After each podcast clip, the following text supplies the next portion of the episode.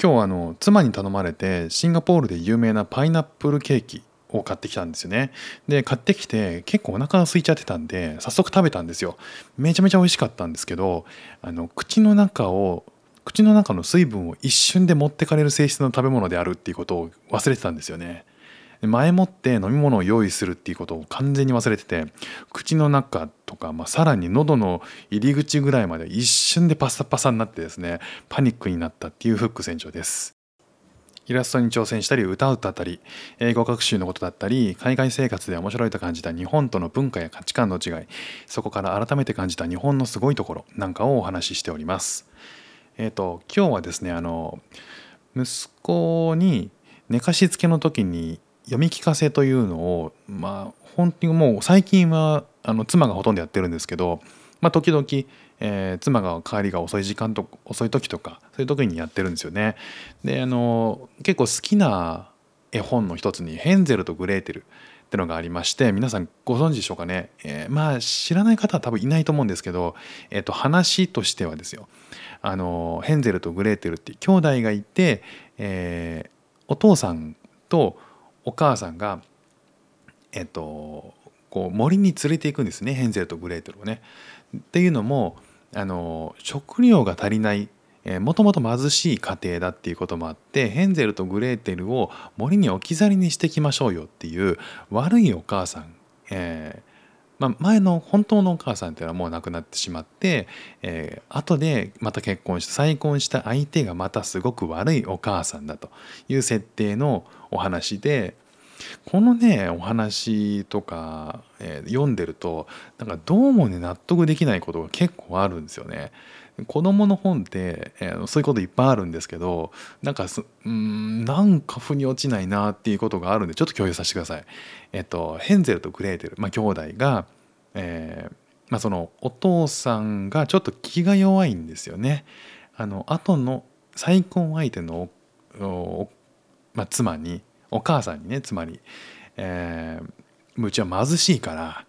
このヘンゼルとグレーテルはもう森に置き去りにしてきてしまいましょうよっていうとんでもないことを言うお母さんですね。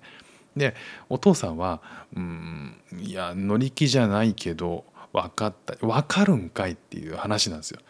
連れてっちゃうんですよね。で、えっと、そこに、えっと、グレーヘンゼルは結構賢くて話聞いてたんですよ。いや連れてかれちゃう、ね、置き去りにされちゃうって思ったヘンゼルは最初にねこうパンのカスを、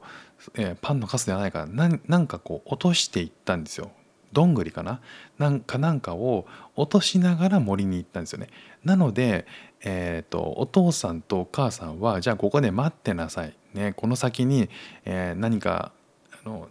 用事があるからまたすぐ戻ってくるからっていうので家帰っちゃうんですよそれで。とんでもない両親なんですけどそしたらまあヘンゼルはね、えー、と落としてきた栗どんぐりかなんかをたど、えー、って次の日の朝ようやく家にたどり着くんですよ。でそしたら、えーと、お父さんはものすごく喜んだと。でお母さんは「なんなんなの？お帰るの遅いわね」みたいな もうめちゃくちゃなこと言うわけですね。なんで帰ってきたんだよみたいなことなんですよ内心ね。そしたらえっとまあなんとかだから家にたどり着いたと。ただ次の日にもうもっとねあんたあのあそこまだ近かったからもう帰って近かったから帰ってこれちゃったんだからもっともっと遠くに連れてったらもう絶対帰ってこれないから明日行きましょう。ね明日の夜行きましょう。うーんうん分かった。分かるんかいっていう。お父さん気が弱すぎ。ね。で次ね次の日連れてくんですよ。その話をもともとグレーテルはあヘンゼルは聞いてたんですけど今度はなんかドアに鍵をかけてしまっていて仕掛けられてしまっていて今度は外に出られなかったんですって。でえっ、ー、とその当日ね連れてかれて今度はあのどんぐりを集めに行けなかったから朝食のパンをね少しずつ落として、えーと、もっと遠くに連れてかれたんですよそしたら今度は帰れないんですよね。なんでかっていうとパン粉を鳥に食べられちゃってる。かわいそうにと思ってたところで、たどり着いたのがお菓子の家。お菓子の家があるんですね。えっ、と壁がパンで屋根がケーキっていうね。そんな作りの、えー、家にたどり着いてちょっとね美味しそうだなってねお腹空いてる2人はねあのちょっと食べてみたんですよ。そしたら中からね、えー、おばあちゃんが出てきて「お腹空いてるので中にお入り」って言ったそのおばあちゃんが怖い魔女なんですよね。えー、そこでそうヘンゼルは早速檻に入れられるっていう習慣されるんですね。でそのまあヘンゼルはどんどん太らせて、えー、プクプクにして食べてやろうっていう魔女が思うわけですよね。でグレーテルは一方であんたは掃除でも料理でもいろいろ身の回りの世話しなさいみたいな風に言われて、えー、グレーテルはせかせかあの掃除とかするわけですよね。でヘンゼルは賢いんであの太らあのご飯は、えーと、食べるんだけど、えーと、時々こう魔女が太ったかどうかを確かめに来るっていう行動に出るんですけどヘンゼル賢いんで食べた後の鳥の骨をね、えっと、差し出すんですよ檻の外にね。で魔女はね目が悪かったんですよね。だから、えっと、その骨を触って「なもう全然細いわねあんた」みたいな「もうもうちょっと食べさせなきゃダメね」みたいな。であのもっとプクプク太らせるためにしばらくこうまだご飯を与えるわけですよね。で、えー、毎回それで確かめに来るんだけど毎回骨を 鳥の骨を差し出して 魔女はそれでまだまだ全然太らないわね何なのこの子みたいな風になってる。である時ですねえっ、ー、とそのグレーテル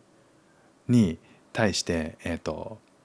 もう拉致が開かないからグレーテルも焼いてしまいましょうみたいな風に気持ちが変わって、えーと、グレーテルに対して魔女がそこのパンの釜にあの顔パンの釜の様子を見てきてくだ見てきてごらんなさいみたいな。パンが焼けてるかとか見てきて。でグレーテルはこれこれ賢かったんですね。起点が効いたんですね。もしかしたら後ろから押されるんじゃないか。押されて中に突き飛ばされて焼かれちゃうんじゃないか。っていうふうに思ったんですよ。であのおばあさんこれ